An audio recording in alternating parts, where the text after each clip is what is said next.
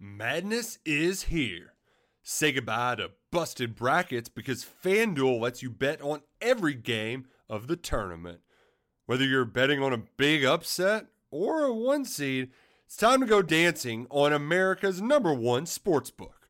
Right now, new customers get $200 in bonus bets if your first $5 bet wins on FanDuel. That's 200 bucks to use on point spreads money lines. You can even pick who's going to win it all. Just visit fanduel.com slash on three and bet on college hoops until they cut down the nets. Must be 21 and older and present in select states. First online real money wager only. $10 first deposit required. Bonus issued as non withdrawable bonus. Bets that expire seven days after receipt. See terms at sportsbook.fanduel.com. Fanduel is offering online sports wagering in Kansas under an agreement with Kansas Star Casino LLC. Gambling problem? Call 1 800 Gambler or visit fanduel.com slash RG in Colorado, Iowa, Michigan, New Jersey, Ohio.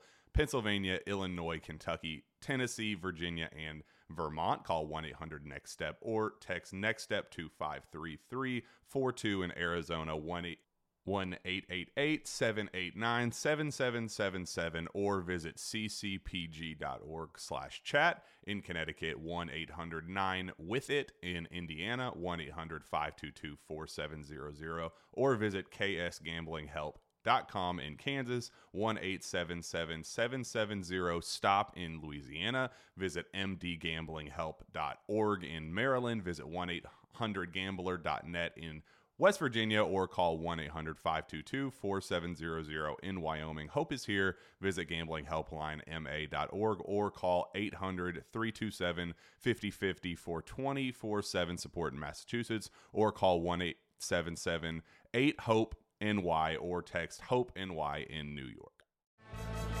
Welcome to Andy Staples on three, first edition of the show. We're already feeling the pressure. Jesse Simonton, on three national writer, us and Jimbo Fisher. Jimbo Ooh. Fisher got hot seat questions. The man, the man would have a $76 million buyout if, if he was fired after this season. He's getting hot seat questions. But, I mean, shoot. I, I understand how I, this is show number one. If I screw this up, they may just tell me to go home. I don't. Well, I don't think they're doing that. They're not, they're not going to tell Jimbo he's going to go home if he's ten and zero, oh, like he said. He said, if I was ten and zero, I'd feel the hot seat pressure. Reminder: Jimbo Fisher's never won ten games at Texas A&M. Bit of a sore subject, but happy to be here with you, Andy. Wow. We're excited about you joining on three. I'm happy to team up with you here. This is going to be fun. It is going to be a lot of fun. We have a lot to talk about. Uh, you have pissed everybody off with your SEC predictions. We're going to talk about that. Uh, we're going to have Cole Cubelic on the show. Always great. We're going to have Eli Drinkwitz, the Missouri coach, is going to join us. It is going to be a lot of fun, and this is what this show is going to be. We're here at SEC Media Day. It's going to be pretty SEC heavy today, but we are going to be your destination for all things college football. No matter what the news is, no matter where the news is, we're going to hit it. And we'll we will, talk fun, dumb, uncomfortable, everything. Oh yeah, yeah, yeah. I mean, shoot, we want to go non SEC. We'll go non SEC for a minute before we dive into the SEC. Neal Brown, our guy at West Virginia. Love Speaking him. of hot seats, he's not going to keep his job if he doesn't win a significant number of games this season. He knows it, and he is embracing it. You've dubbed him Coach YOLO. That's right. I love it. That's what I want. That's what I want to see out of these coaches. I want I want Jimbo Fisher to say that. I want Jimbo Fisher to say if I, am if I'm going down, I'm going down swinging. Which is hilarious because comparing these two coaches, and we can get into this. Yeah. Last week at Big 12 Media Days, Neal Brown came out and said, "You know what? If I'm going down with the ship, I'm going down with the ship. I'm calling the plays." Yep. I'm taking over again on this offense, an offense that struggled mightily a yep. year ago.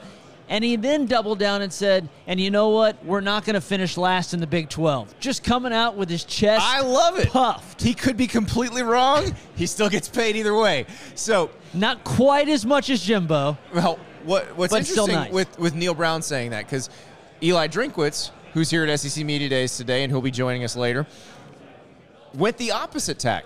They had a bad year on offense. They had a very improved defense that could be very, very good this year. And he said, you know what? I'm not going to call plays anymore. I'm going to hire Kirby Moore away from Fresno State, and he's going to call plays. And he also didn't exactly puff his chest today.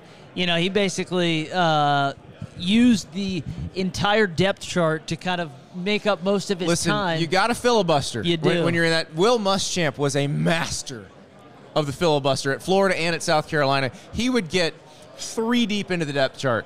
It was it was really if you were a recruitnik and you wanted to know where that four star who signed five years ago, Oh, who you I haven't seen play, he was still you there. are going to hear about him when Will Muschamp was was in his opening now statement. you see that name in the transfer portal a year later. Exactly, exactly. So this show is going to be your daily stop. Whether you're listening to it in podcast form, watching it on YouTube, let's give you a little little idea of how it works if you're coming to it in a different way. So we're going to premiere every night, 8 p.m. Eastern on YouTube. That'll be Sunday through Thursday. If you're listening in podcast form, it'll be available when you get up In your feed. in your feed. So go subscribe, whatever your favorite podcast platform is Apple, Google, Amazon, Pocket Cast, Overcast. Evercast, We're uh, Spotify. yeah. We're on all of them. It's- so we will be able to find you, and you will be able to find us, however you want to be found. So, Jesse, we got a lot to talk about. Special guest coming in right off the bat. Cole Cubelic, former Auburn offensive lineman, the best sideline reporter in the business because he's the only one Without watching the doubt. trenches play and, and explaining exactly what's going on. and they give him the space to do so. That's what's beautiful about that oh, it's, broadcast. it's tremendous. It's it's Tom Hart, Jordan Rodgers, Cole Cubelic. I'm not a television programmer here. They're on the SEC network. You could put them on any game.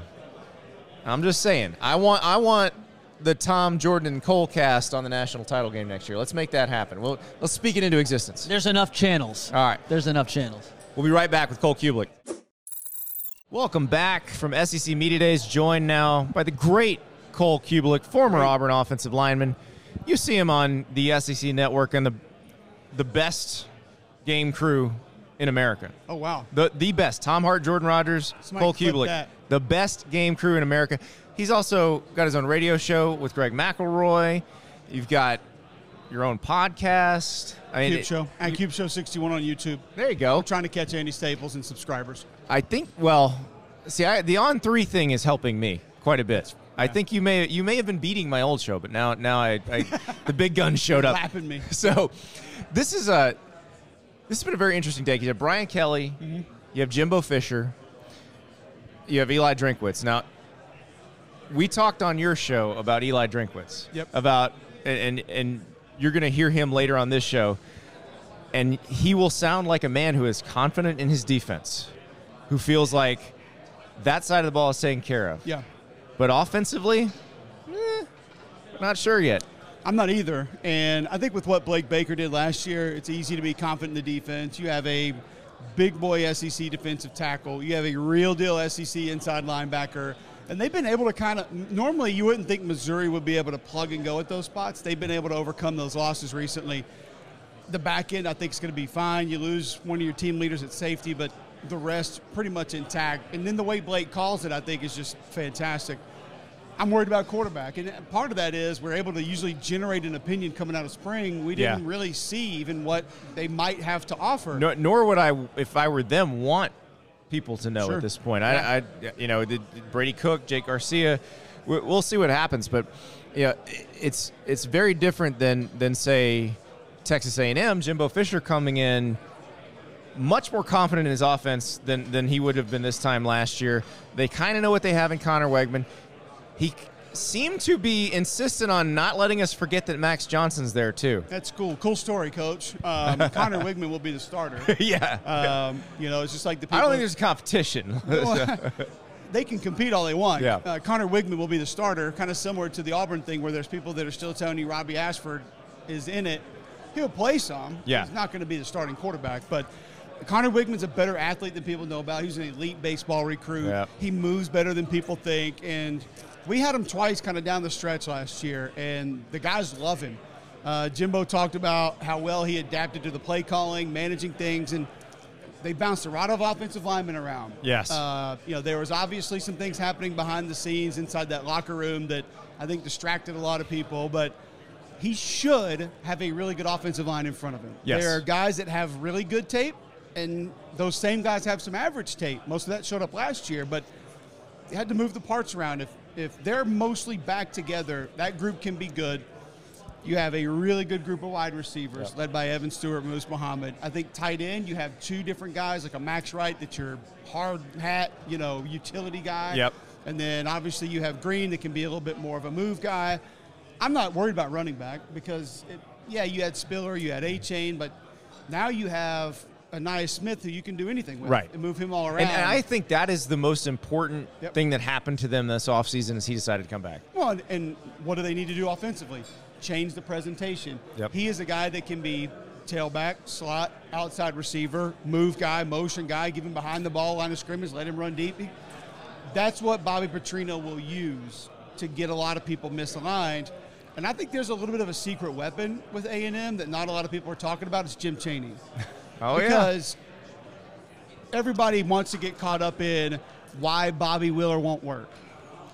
Bobby is just as much, if not more, of an FU guy than Jimbo is. Right. Like, I don't think people understand that Bobby's not going to not let it be his. Well, Like, he's- he would easily one slide the playbook right. back over and say, Yeah. okay, have fun, I'm out. Yeah, he's the one guy who, if Jimbo ha- comes in and says, "I want this back," he's gonna be go, "Okay, you you're you're paying me anyway." like, and, and that's I don't know if that's gonna work, but I do I don't think there are a lot of OCs, especially younger guys, who could be put in that position and be successful. Right. You have to kind of be an FU guy. Jim, Jim, Bobby will stand up to Jimbo. Yeah. And I don't mean that in a negative way. It's just like you said, a lot of younger guys would say, all right, coach, Yeah. whatever you say goes. He will be very confident in his opinions, Yes. and he will not be shy about expressing. And then I think you bring in Chaney. The personality will be great for that room. They're Yep. going to need that. But he's also, remember, very creative in the run game. Mm-hmm. Does a lot of things with the presentation pre-snap. That's what needs to change for A and M. And if it does, they're going to be really dangerous on offense. Well, and that's the thing, really dangerous, period, because the level of talent they Yeah. have, they can play with anybody. You know, they can play with an Alabama, they can play with a Georgia. If you told them you got to, you know, play Ohio State this week and, and give them a game, other than Alabama, Georgia, LSU, those are the ones that you think could in the SEC. So, w- my thing with them is win the games you're supposed to win. Show us you can do that, and I'm I'm still not convinced because I I kind of feel like I put A and M, Arkansas, Mississippi State, Ole Miss, and, and Auburn in the same bucket because A and M has yet to prove Sure. it can win those games. But once they show it, I, I would move A and M to another echelon there. Yeah, I'm, I'm more with you where Bama LSU. Let's talk about the rest. There are a lot of people that Yeah. say no, no, no. Bama LSU A and M. Then we talk about the rest. The roster is is closer to those than it is to those, Right. Talent wise, but I think you have to ask the question like, what's going on behind the Yeah, scenes? go beat Is- Auburn, and then we can talk about it. Yeah. is there a culture problem? I, I don't know. I'm not accusing, but when things like what happened last year happen, it's, you, it's fair to say, do you have an issue inside the facility?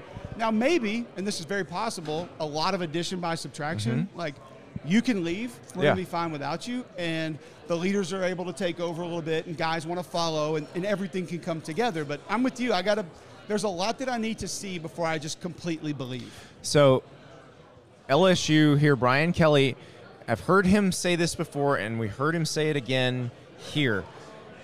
That it doesn't feel like their depth is quite where it needs to be to be a national title contender type team. Which I don't know if that's poor mouthing or if that's him being very realistic about Yeah. where they're at relative to Georgia and Alabama. I think it's very real. Um, I'll give you an example. The kid, the, the offensive lineman they took from Maryland, I, I go watch his tape, Andy, and I'm like, he ain't playing at LSU.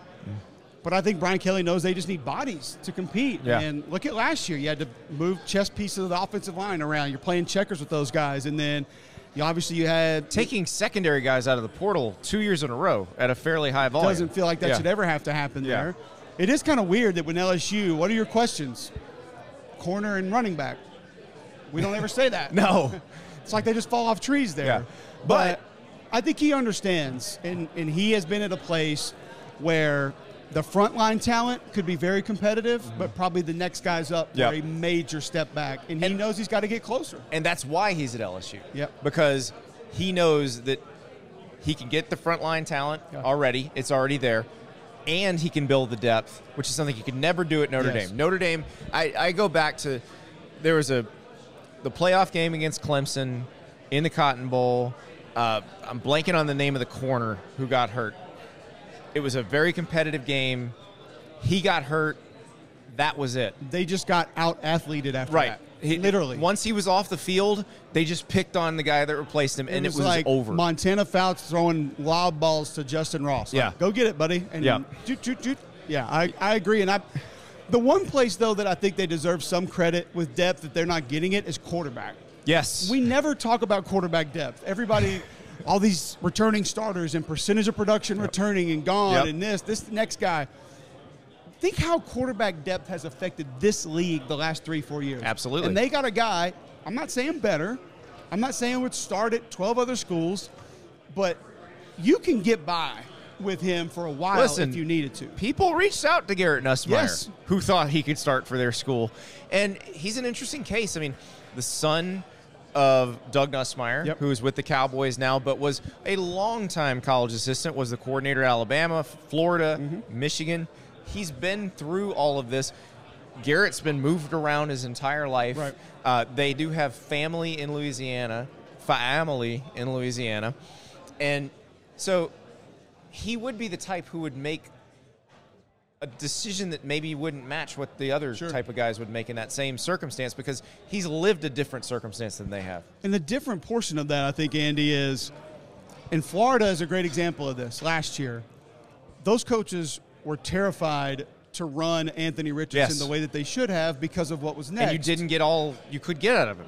Now, LSU and Mike Denbrock might say, oh, no, we're going to let him go Yeah. because that's what's going to make us best. Yeah, Jayden Daniels can can Have at it. do what he wants. And and if you get hurt, you feel confident that We'll be okay. Yeah, and and that's that's the thing. There aren't many teams in, and I think that's more why Jimbo was mentioning Max Johnson that he's there Right. just in case because there are not a lot of places where they feel that confident in a couple of guys. Alabama last year. Yeah, A&M had him on the ropes mainly because the backup came in and turned the ball over. He gave Yeah. it back to you. So it's I look, Bo Nix and, and Auburn kind of had it going a couple years ago. He breaks his ankle, and That's TJ it. Finley's not the same. So there, there's just not many people that can survive that, and it's something that's very understated about LSU going into this year. Well, the other thing about LSU is is two stud offensive tackles Yep. who you have for two more seasons. Yeah, that's wild to think about. You and I were talking earlier. I don't, I can't remember two freshman tackles playing at the same time, And, being so effective too. Not being liabilities. Yeah, Yeah. I, I remember guys being in, but Yeah. it was a problem when you were in. But now you have second year tight end. I think the running back thing can be just fine by committee. Uh, I love the kid they got from Notre Dame. Actually, he is hard. Mm-hmm. Oh, Diggs is fantastic, yeah. downhill, like he will. Yeah, go smash go watch the Gator Bowl. He uh, Yeah. he takes a little flair and just goes. And South Carolina couldn't do anything to stop him. So, So Josh Williams, kind of a, you know, I mean, he's he's a little bit more of a try hard guy. Noah Cain, great in pass protection. They don't really have, if they can keep Armoni healthy, he he can take Mm-hmm. the top off and he can be that home run hitter. But with that receiving corps, do you do you need a home run hitter at tailback? I'm, I'm not, not, sure you not do. really. And that's No. the thing. So let me ask you this because uh, Kelly has mentioned this multiple times this offseason where he felt like their depth caught up to them against Texas A&M, and obviously Georgia showed the difference between a team that is actually built Right. for a national title and one that's that's working its way there. Let's say they do win the West. If they run into Georgia again, are they deep enough at the end of a season to hang with a team like that? Probably not, just based on the fact that they were they were hit by injuries pretty hard last year, and and let's so let's look at it. Here's the problem with LSU in depth. It's very different from Alabama, where Alabama collectively at running back, collectively at receiver, collectively at tight end, they're going to be really good. You take Harold Perkins off the field, and how much does that change you? I mean, yes, Wingo's great, but if you take either Wingo or Maason Smith off the field, I think you're very different. Right. Uh, and yeah, your receivers are great, but I think if you take Malik Nabers off the field, you change drastically. So that might be the reason that I would say, are they built for it? Probably not. But if they're if they're all systems go, Yeah.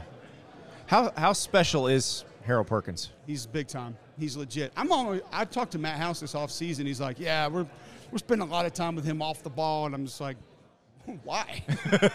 Just let him go get it. I mean, it's like I remember when Paul Polamalu was at Pittsburgh. I grew Yep. up a Steelers fan. I was thinking to myself, I would design a ten-man defense and just say, "Have at it, kid." Yeah. Like literally, see ball, get ball. We don't care what you like. If you think it's right, Blitz the A gap. You want to play off and play coverage? Have at it. I, I, I would love for Perkins to be a bigger version of what they let Tyrann Mathieu be in, in 2011. Same principle. I mean, it's uh, there are not many guys that have, and you you know this as, well as anybody, to come up to the line of scrimmage and rush the passer at this level. That doesn't just happen. Right. The flexibility, the the twitch, the hand movement. Like all these guys are doing Mortal Kombat in the off season now. Like they all know how to do hand to hand stuff. Like to be able to to not just withstand it but thrive the way he did. It was wild to see, man. And like I, I don't think off the ball is in his future in the NFL. I really don't. No, because there's it's a value proposition at that point. What, what is the most valuable player in the NFL? The quarterback. What's the next most valuable? The guy who sacks the quarterback. Yep. It's it's not complicated. That's why Von Miller at like 36 got 108 million dollars or whatever it was. It's like, dude, if you can get there twice a game, you're worth every penny. It is incredible. So Colt, you know, in, in the last few weeks we've we've become weight loss buddies. I, I, I'm happy to be your support group. You are. telling you how many calories are in Yes. peanut butter, which is a shocking amount, by the way, for those who, who It- count the calories. is, and it is, it is an area that I have long took full advantage of and, and probably abused. Oh, peanut butter's healthy, but it's really not. so how many are we down right now? Uh, since I started this, we're down 11. Nice. But this is different. We're going slow. Like I could have lost 11 in a weekend, you know, five or eight years Yeah. ago. But this is this feels sustainable. It feels gradual. I thought you put it best. We were talking like you're going to do this the rest of your life. I think I might be there as well. So, Right. And I haven't had a cheat meal yet, so I'm Oh. kind of anxious to see how that changes. It is. Uh, you start questioning things. You start. imagine. Is do I do I really care that much if I can lose this weight? But I can imagine. Here's here's the rule. You can cheat, but not tomorrow. back on. Back on it. Well, here's the other thing I love that you told me. When you cheat, you still put it in. That's right. Because you need to disgust yourself by seeing Exactly. 13,000 calories for dinner or whatever it is. Oh, yeah. Like, no, put it in there so you know Oh, good and well we- just how much damage you did. We went on a cruise in the spring, and there was a day that I entered 11,000 calories in the calorie counting app. I do not doubt it at all. So At all. You've got it. You've got it. Yeah, just be honest with yourself, and uh, but it does gross you out enough right. to be like, okay, I can I can get back to this. Yeah. So by the way, we we've been to media days in in Birmingham. We've been there in uh, in Atlanta. Yep. Uh, we've not been to a media days where they're just handing out liquor. I didn't know you on- could do that. I didn't know you could just walk Row. through a a hotel ballroom and Yeah. just hand out moonshine. But Uh, apparently yeah, that's a that's a thing. I'm not. Uh, I'm not up on all the uh, the liquor laws in the state of Tennessee, but we got some sour watermelon moonshine and some uh, mango habanero whiskey. You, uh, just take it. you ready? Like, you want to you want to give it a try? I'm I'm not gonna try it, but No? I'm gonna watch you try it. All right, we're going watermelon moonshine. This is It smells good. Smells good. okay. Smell and taste are two totally different things. Oh, that's dangerous. That Tastes tastes too- too good. tastes too good, It's yeah. too good. I can see It that. is because it's like you, you think it's going to be you, the gonna smell. It's going to be Yeah. gasoline, but it goes down a little too smooth. So I, yeah, this is this could be bad. So I'm going to leave it with that one sip. I've got mine. I'll bring it over and give you mine too. You can have it. No, no, no, no. It- that's the problem is they might all get consumed, and Yeah. you know we're gonna get done with the show. There is another show tomorrow, so we 8 we can't p.m. though. we can't just have one show and It's that be it. It's like fair. I, this is a long relationship I'm gonna have with On Three. Probably can't start it by not being able to do show number two. Cole Cubelic, thank you so much. Absolutely. I appreciate you having me. We'll be right back with Jesse and his SEC predictions that are probably going to tick you off. I'm going to make sure to needle him as much as humanly possible. So you don't have to get on him, but if you're a Mississippi State fan, you're going to want to. We're back here at SEC Media Days. Jesse, we got to talk about your SEC predictions. Came out Got to. at On 3 on Monday. Listen, there's a reason why I forget conveniently to write down all my picks. I was forced into a video last week where I, I did say who I thought would win the West and the East. I said Alabama in the West. I said Georgia in the East. I think I said A&M third in the West too because that, that little block underneath Alabama and LSU is going to be a, a tricky one. But you went one through seven. You're just dying to piss people off. They they asked me to do the same thing, but for me, they said no. Andy can just, uh, you know, he's he's the big big timer. He can get away with just the, the one versus one. We want one through seven, so let's knock it out. Okay, so here, let, we'll start with the West. I think that most of the assembled people here are going to agree with you and say that LSU wins the West. I, I do not think it's going to be a majority, but I think I agree. I think LSU is going to be the pick.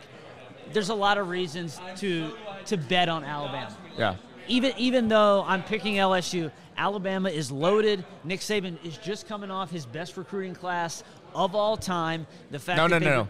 The 2008 recruiting class is the best recruiting Okay. class of all time. Okay. Period. The End- end. end of story. Until That- somebody. that did start the Yeah. dynasty. Right, that did right. that did Yeah. start the dynasty. Yeah. But from a historical rankings, Right. what Alabama just did has been unprecedented. And yet, when I'm banking on their wide receiver room taking a leap, their offensive line taking a leap, what are L- we know LSU is awesome at wide receiver. Yep. Lacy, Thomas, they got a great tight end, offensive line. They bring back all five guys. Campbell could be an All-American this year. Emery Jones So- might be too. Emery- yeah, so when I'm banking on just projections with Alabama, I think there's just more known quantities with LSU. If I'm giving you the flip side of the coin, the fact that this game's in Tuscaloosa, Yep. I mean that's obviously a big, you know, advantage for the Tide. But I'm going with Brian Kelly. I'm again, I'm bucking history here. Alabama hasn't ma- failed to make back-to-back SEC championships since 2010 and 11. So That's crazy. This is what what Saban's done is just unprecedented. Yeah, it, the LSU thing. How much of it is that their quarterback situation is settled and Alabama's is not? Well, I think that's the coin flip. Yeah. That, that's when if you're given a 50, you know, 51 49 percentage here. Jayden Daniels beat him a year ago. Yeah. Can he do it again? I think he can. Now, he was inconsistent. He what he was, you know, that was LSU was quite fortunate to beat Arkansas. They shouldn't have beat Arkansas last year. Harold Perkins single-handedly won them that game. That's exactly right. Uh, and then when you're talking about their no-show against Texas A&M, it's not like this is some That, flawless that's team. the thing. Listening to Brian Kelly talk about that, because he was asked, I think it was Blake Toppmeyer from USA Today asked him earlier this year, when do you feel like you'll be ready to compete for a national title? And Kelly, I'm usually coaches don't answer a question like that, but Kelly actually said he felt like they're one recruiting class away, one more recruiting class. Does not like that they've had to take as much out of the portal, and said that A and M game was a an example of why their depth is not where it should be, and I think the Georgia game was too.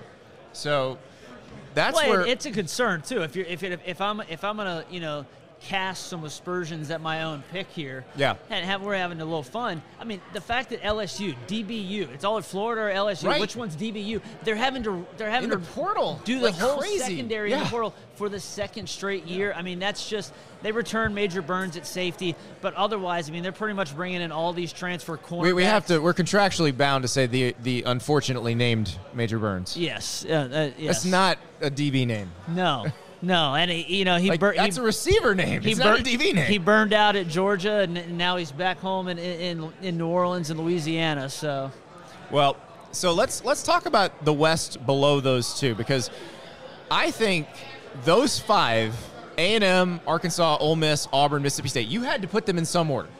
So and really, this is may t- God have mercy on your soul I if mean, you ever go to Starkville. well, it is it is yeah, and they're not happy. Have you?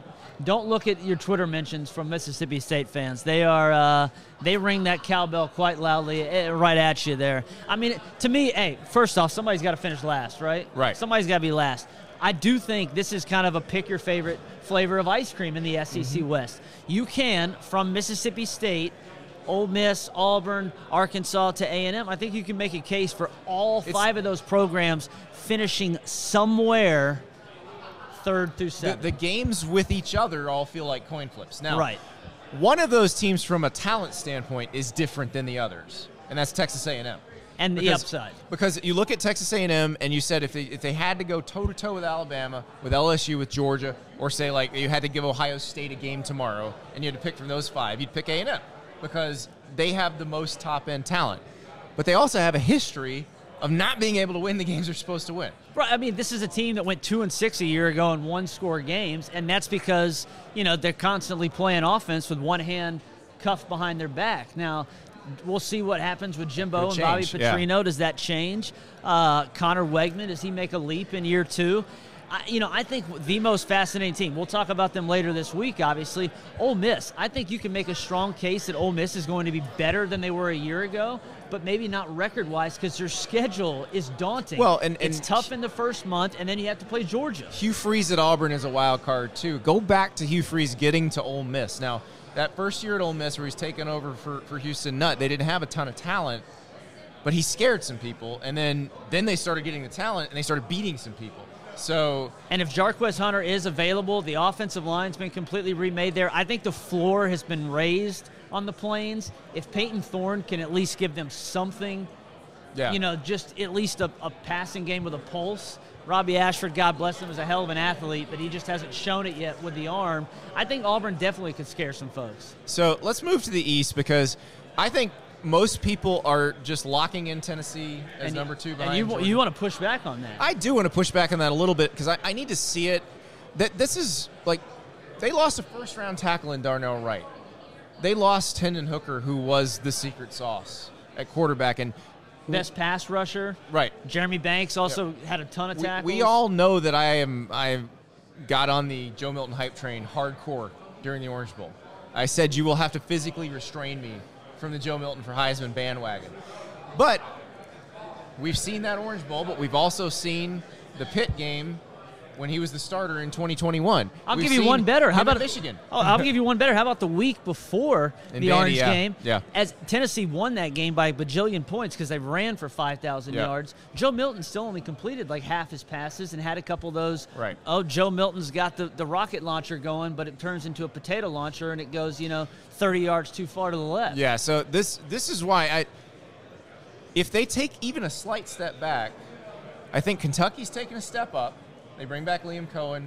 O line's got to be better. It does have to be better, but it was pretty good. Now, it I think you can probably argue that They since to- since John Schlarman died, I mean, as oh, yeah. that that because he was a great offensive line coach. And Yenser, And- for those who don't yeah. know, has kind of been like the heir apparent. Schlarman passed away sadly from Yeah. cancer. Yeah. Uh, I think I think the the narrative coming out of uh, Lexington seems to be they had guys in the wrong place a year ago. Yeah. So a guy was playing tackle, should have been at guard. They got Cox back at center. So I think I'm, I'm I, you and I are very high on Devin Leary. Yeah, and Devin Leary was, I mean, NC State was mounting a Heisman campaign for this guy this time last year. 35 and five two yeah, years ago. Yeah, he's a very good quarterback. He has NFL tools. So I like him. You've got South Carolina that beat Tennessee and, and Clemson at the end of last season. They did lose some to the portal.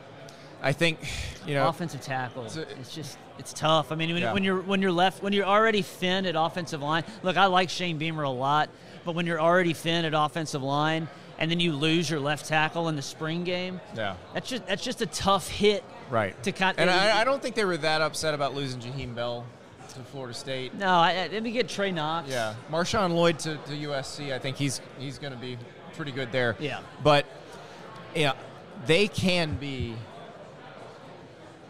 someone that makes noise in that division, and you know it just depends on on what version of them you get. Because last year, think about that. There's one week between them going to Gainesville and getting annihilated by a team that was about to lose to Vandy, getting mollywopped, and yeah. then destroying Tennessee the following week. and then beating Clemson. Yeah. So I really don't know how to read them. Florida, Billy Napier seems pretty quietly confident in this team. It's interesting because they lost a, a top five pick at quarterback. They bring in Graham Mertz from Wisconsin, who, you know, was not a great quarterback at Wisconsin. But I do think they've upgraded on the D line. We'll find out about the offensive line. They did. They lost Michael Tarquin and Ethan White, who were starters, who they thought were going to come back as starters. Uh, only Tarquin wound up at USC, like they were both supposed to.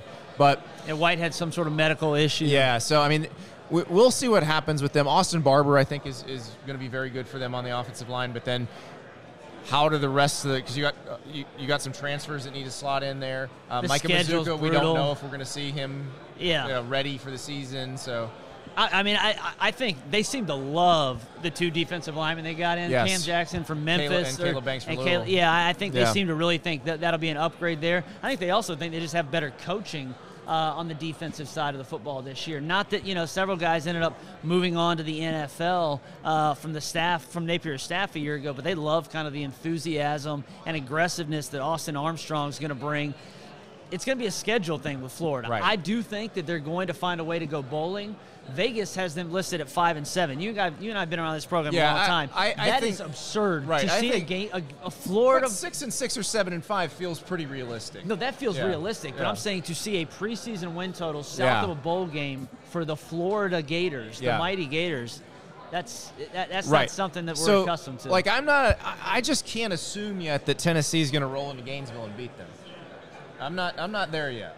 It's sort of like last year when they haven't in, in, in when like Florida 20 beat years. Utah, and then it was like, okay, they're great. And Then they lost and to then Kentucky. Kentucky. comes in. We don't. We just don't know where a lot of these teams are at the beginning of the season, and so, you know, it and and that can change the tone of everything very quickly. Like Absolutely. if Tennessee comes in and rolls in that game, it, it's going to be sky high expectations again in Knoxville, and it's going to be just the pits in Gainesville. But if Florida somehow wins that game, it turns around the tone of the whole Billy, Billy Napier experience. Oh, for sure. And don't you think there should be pressure on Heupel and Tennessee to win that game? Yes, absolutely. I mean, that's a game that if you haven't if you haven't won in 20 years and you are now seen as the ascendant program, Right. You have to take care of business. I know it's on the road and in the swamp, and th- there's a lot of you know Well, that's the thing. that comes. I, that, I think the most pressure in the East is on Tennessee. I think if you're Kentucky, if you're South Carolina, if you're Florida, if you're Missouri, or Van, I mean, Vandy won five games and beat Kentucky and Florida last year. Like Yeah. Clark Lea's doing a good job there. I think the, the the East beneath Georgia is much more packed together than people realize. I- and, I- and Tennessee has to prove they can separate. Well, I think I could, couldn't you argue that really it's the entire almost the entire SEC after one, two, and three. Yeah. However you want to f- order Georgia. Alabama, LSU, that then the rest of the pack Right. is much closer. Right, with Tennessee and Texas A&M potentially capable of separating, but we don't know that. We don't know that. I mean, they literally could have a that the, the teams basically four through the rest could have almost a Big 12 type feel. yeah. If, any given Saturday, one of those teams Whi- could be Which means it's going to be wide. There, we, there will be some incredible emotional swings in September and October. yeah emotional swings. And what does that mean for a team like Texas A&M if they they don't live up to expectations again? What does that mean for a coach Check- like Eli Drinkwitz Check, in Missouri? check the price of oil. That's what I Texas said. A&M. Thanksgiving. Yeah, exactly. Check the price of oil at Thanksgiving. They're crazy enough in College Station that if Jimbo is six and six or seven and five, that again, if the price of oil come you know holiday season is good enough, those Barons will find a way to come up with 75 million. And at the same time, if Jimbo Fisher can win 10 games for the first time there, they may give him another fake national championship like they did when he first got there. Well, and, and the Missouri thing's interesting too because I, I, I think you're right that there is pressure on Eli Drinkwitz, even though he got that extension. I you know that that extension was not universally beloved in Columbia, Missouri. He's still under pressure and they're not to be better this year. They're not. It's er, it's still early. Let's let's preface it that it is early. They are not recruiting like they probably should be. St. Louis is a hotbed. NIL in that state is supposed to be The Missouri strength. law is is Yeah, made is- for is, to help is supposed. Yes. to be a strength. Yes. So the fact that I think they're last right now in the SEC, uh, according to the on three rankings, that, that's a concern. Again, it's early, not putting too much, you know, emphasis on that yet. A couple good weeks here and everything, the dyna- dynamics could change. But they have an Missouri's early season schedule is pretty fascinating too.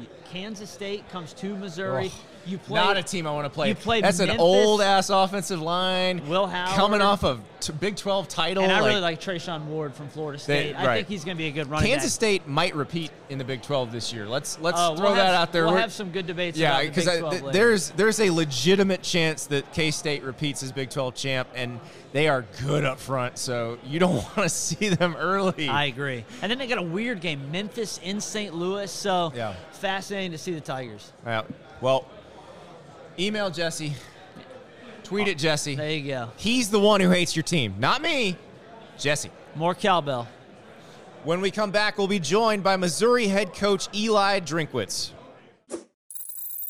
We are joined now by Eli Drinkwitz, author of one of my favorite quotes that I, I tell my kids very, very often.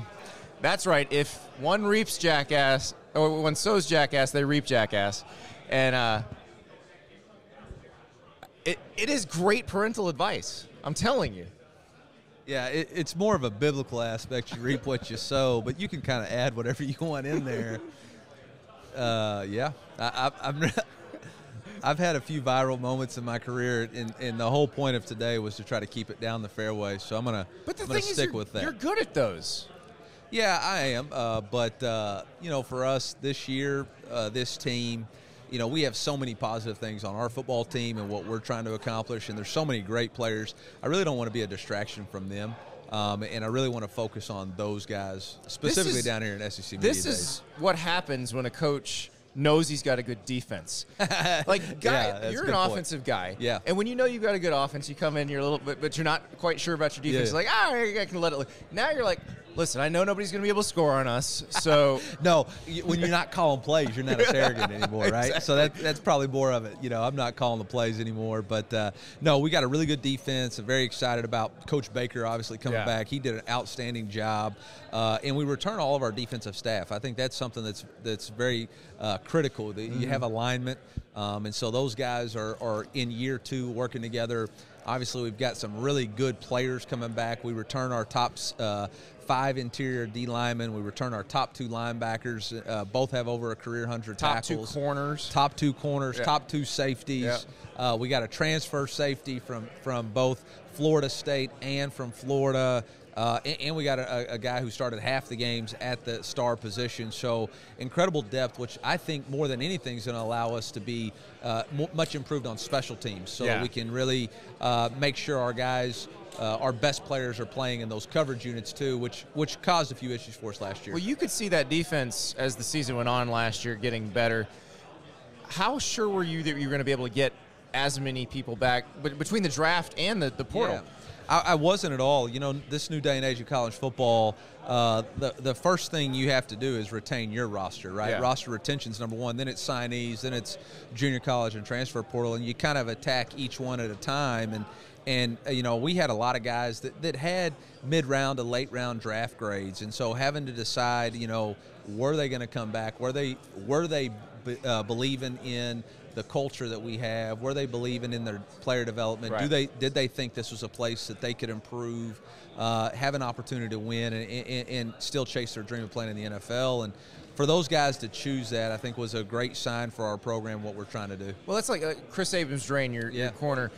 When you have a guy like that come and say, Coach, I'm coming back, does that feel like signing a great recruit? Yeah, well, I tell you what, it wasn't quite as easy as that. It was more like, Coach, I've got two other SEC schools trying to get me, uh, but, and I got to decide on the end. Well, NFL. that's what happens when you play that well. Yeah, but Yeah. but no, uh, you know, KAD is a, a great young man. He, you know, he came to our program. Uh, I, I kid him all the time. He was once committed to every SEC school throughout his recruiting process, uh, but he played wide receiver for us, and then and transitioned over to defense, and, and has had an outstanding career. Uh, but but the thing about Kris is he's just such a great teammate, such a great competitor.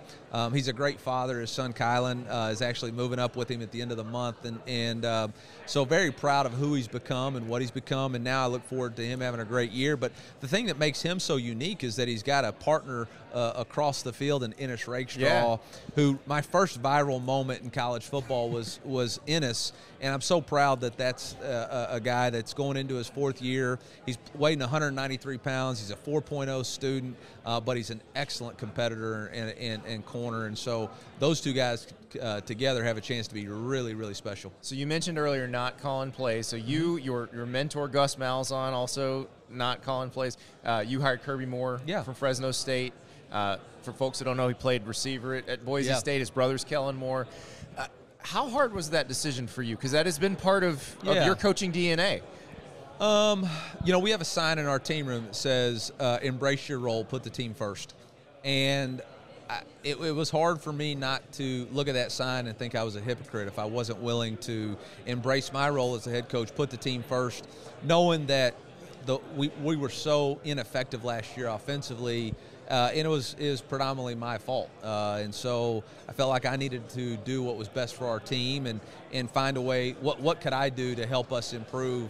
You know, with the ever landscape of uh, changing of college football and the more responsibilities, whether it's uh, you know lobbying Congress for NIL or uh, uh, fundraising for NIL Right. or recruiting, uh, booster recruiting, ticket sales, all that stuff was on your plate. That wasn't going anywhere. So uh, it felt like, hey, let, let's make a change and let's go get the best that we can for us and, and match our philosophy. And you know, I think the best thing about Kirby's low ego, high output. He's still going to allow me to have uh, my my say in, in conversations, but it's going to be his offense. So wait, when you when you were lifeguard by day, volunteering at Springdale High School in Arkansas, by did, did you ever think you'd have to be going to the state house to deal with rules regarding college football? I, I know nobody will believe this, but I went to Boise. I was a Boise State uh, when I Oh, was I was in a Boise. Stater in- yeah, in Florida. Oh, yeah. Yeah, so. But no, I never really thought that would be part of it. Uh, yeah, but uh, I, I thought maybe I'd get to go. You know, in 2010 we won the national championship. You get to go to the White House. I Yep. ho- I, was hoping and hopeful that maybe I'll get to go do that at someday, but not.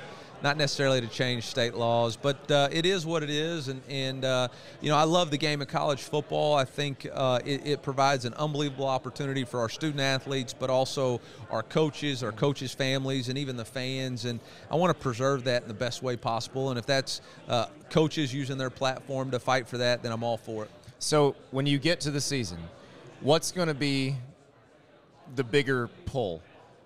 The it's game day and I don't have a play sheet in my hand, or it's Monday through Thursday and I'm not working on a script. I'm going to have a play sheet in my hand. I, I, I mean, I, that's for dang sure. Uh, no, I mean, I plan on being involved in uh, the offensive side of, of things, uh, i- i- as well as the defensive side Yeah. of the ball too. I mean, I, I have a general awareness of everything that's going on. Uh, added, uh, you know, Blake Baker and I are both going to be in charge of the kickoff units this year, and uh, just to add more emphasis there. So I'm sure I'll find something to keep myself busy. I, I think you'll be busy. Well, Coach, we appreciate it. Like, Can you can you get the shoe up on the table? We got it. we got to see yeah, this. Look at yeah. this. So this is the, got some uh, gold Jordans. Oh, uh, yeah. Well, awkward Jordan angle one. here. Yeah, Jordan ones. Uh, just wanted to break out something new this year. Very nice. Uh, black and gold. Thought thought it would be uh, be appropriate. Oh yeah. Well, it, you got to have a little flash. If you- especially if you're not going viral. Yeah, you got to try to create a little swag for you, right? All right. Appreciate it, Coach. All right, man. Appreciate you. Big thank you to Missouri head coach Eli Drinkwitz for joining us. When we come back, Jesse and I are going to talk about a story that has dominated the headlines in the state of Georgia for the last month. It's come to a head with Georgia asking the Atlanta Journal Constitution to retract a story. Even more came out over the weekend. It's one of those things that I've been waiting for the show to have a chance to have a nuanced conversation about. We now have that chance. Jess and I will be back to talk about Georgia versus the AJC. We'll be right back. Back at SEC Media Days in Georgia, headed to Nashville on Tuesday. Jesse, I think there's going to be a lot of questions about off the field stuff. This has been a very eventful offseason for Georgia. You have the crash that killed a player and recruiting staffer. Jalen Carter was charged in that. But then you have a series of stories by the Atlanta Journal Constitution about that first, and then about other things that has become kind of the biggest story around this program. You've got uh, basically a, a story that accused Georgia of rallying whenever their players are accused of sexual misconduct, and they they built the story around the, the case of Jamaal Jarrett, who's a freshman defensive lineman at Georgia now, about what happened on his recruiting visit. And it's very salacious, lots of details from the police report, from the interviews with the police. But Georgia's called into question. They've asked for a retraction, and news comes out on Sunday. It's not really news, I guess, because it's pretty old. But Alan Judd, the reporter who wrote that story, had to resign from the Louisville Courier Journal in 1988 over issues with a series of stories that he did on, on high school football in, in Louisville. the entire situation, I think, just is fascinating because this is a program looking to three-peat, something that hasn't happened since the 1930s, and yet every storyline around Kirby Smart in Georgia right now seems to be about something off the field, whether it is perpetual speeding issues or now this very larger picture, which I think comes with a lot of nuance, we agree, because this is a very complicated story. What the AJC did has a lot has some issues, and then the fact that Georgia so aggressively responded in a rebuttal, nine page, basically You don't see that very often. saying it damaging unsupported narrative, you know, and then basically what was fascinating about all this, Georgia actually did the report for the AJC. The AJC listed 11 na- or listed 11 allegations, yet only actually Well, they didn't list them. they, They, didn't list said them. there were they 11. said there was 11, named two, Yeah. one of whom was Adam Anderson, who was immediately suspended and Right. kicked off the team. So then the fact that Georgia actually did the investigation for them, again, you just don't normally see that. It's it's very strange, and, and people have been asking, why haven't you talked about this yet? A lot of this happened while I was between jobs, and then I wanted to wait until we had a show because we needed to have a nuanced conversation about this because this is not something you can do in a hot take video and say this is this story's right, wrong, Georgia's right, wrong. There's a lot of gray here. Now, no one is denying the traffic stuff, which Alan Judd also wrote about. right, and you can. I mean, you, got bu- a bunch of guys driving fast cars, clearly getting caught speeding, Yeah. and it's it's it, it, it's something that needs to stop. But Georgia has responded very aggressively to the other part. And it, it, it's interesting because I remember reading that original AJC story, and it was obviously very salacious. And, you know, you, you, Purposefully written. So. you read the t- details in there and you think, okay, this looks really bad. Jake Rowe, who works for Dawgs HQ, which is the, the On 3 Georgia site, a few days later published all of the details that are in that police report. and and and notably, there was no added uh, context. He literally just published the police report, And it said was- it was- there was zero bias or anything involved you, in that. You come out with a very different impression of what happened based on reading the police report than you do based on reading that story. And you've written stories about stuff like this. I've written stories about stuff like this. Like I go back to the Jameis Winston case. I covered that for SI. And before they released the police reports and the investigative reports, things came out in drips and drabs. That were leaked by various people with agendas and both sides. And there wasn't really a complete picture of what happened. And that bothered me a lot writing about that stuff because it felt like you didn't have the whole picture. And so i remember the night that they gave us all the information. They gave it to everybody on a flash drive. It was so much stuff. And i remember sitting there in tallahassee just pouring over all these things like how do i get all this in a story? But i did my best to get all of it into the story so that you could read as much as you could and me- form your own opinion of what you thought happened because it was that was very great. It was very he said she said, and I just don't think, and, and it's hard because you know we don't usually go at other reporters very often, but in this particular case, I read the police report and thought, how in the world did you read that? And those are all the details you chose. Well, and and that's why again the gray area that you're talking about here.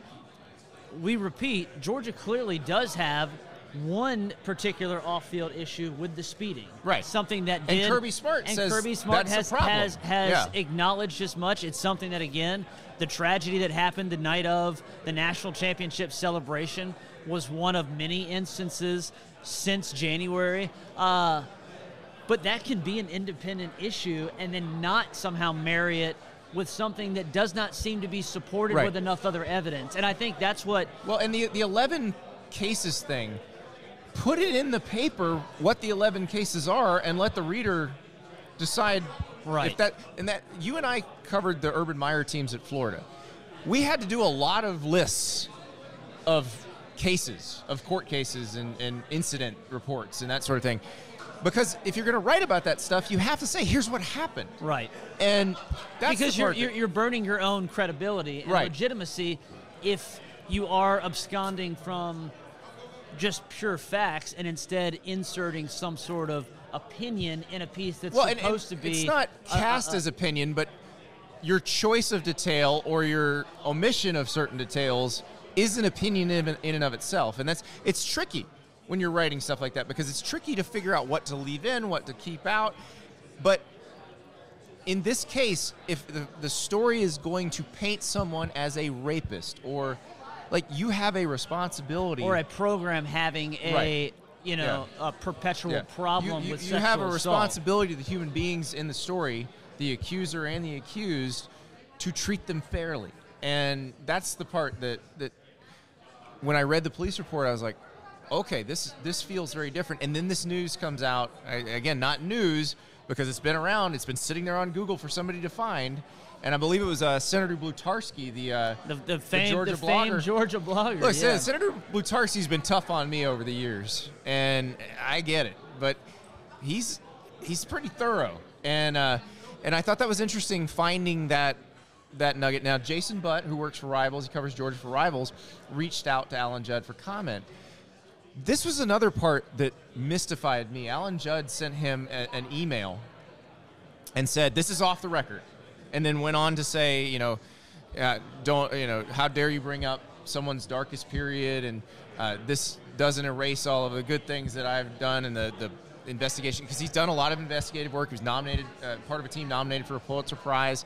Uh, not a sports investigative reporter Right. generally. He's an investigative reporter, done a bunch of different things, and This is unprecedented, by the way. Right. The, the story that Andy is unfolding here does not happen in journalism No, circles, no. much less someone that's been in the field right for 30 He- or 40 here's years. the crazy part so jason butt publishes this entire email because here's how off the record and on the record works it's a two-way street the source and the reporter have to agree to it if you if you leave a voicemail with a reporter or you send an email to a reporter and you don't have a communication about what is on or off the record before you divulge any information it's all on the record unless the reporter makes an agreement with you later like You can't Michael Scott declare bankruptcy Right. at- by yourself. exactly. So, what's crazy about this is, and I when I've dealt with people who are not, you know, not in our business,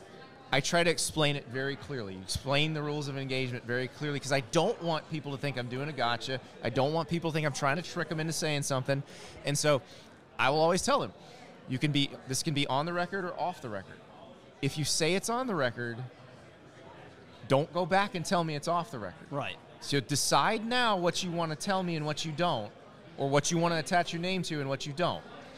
The fact that a reporter didn't seem to understand the rules of on the record and off the record. One who has worked in investigative journalism for 30 years. Right. And I would never would send another reporter an email with information that I did not want attributed to me without first consu- contacting that person and figuring out what the rules of engagement were. I've, I've never seen something like it. I it's and I think again I think this is just going to be the first of many shoes to drop in this case. I Yeah. think something else is going to Well, eventually the AJC will respond. The AJC is going to have to go back and look at all his work through the years because, and they're going to have to go back and look at the hiring process. and they're gonna ha- they're gonna respond in some So- way. so- and I think tomorrow Kirby Smart is gonna the fact that we that they that Georgia had this nine page Mm-hmm.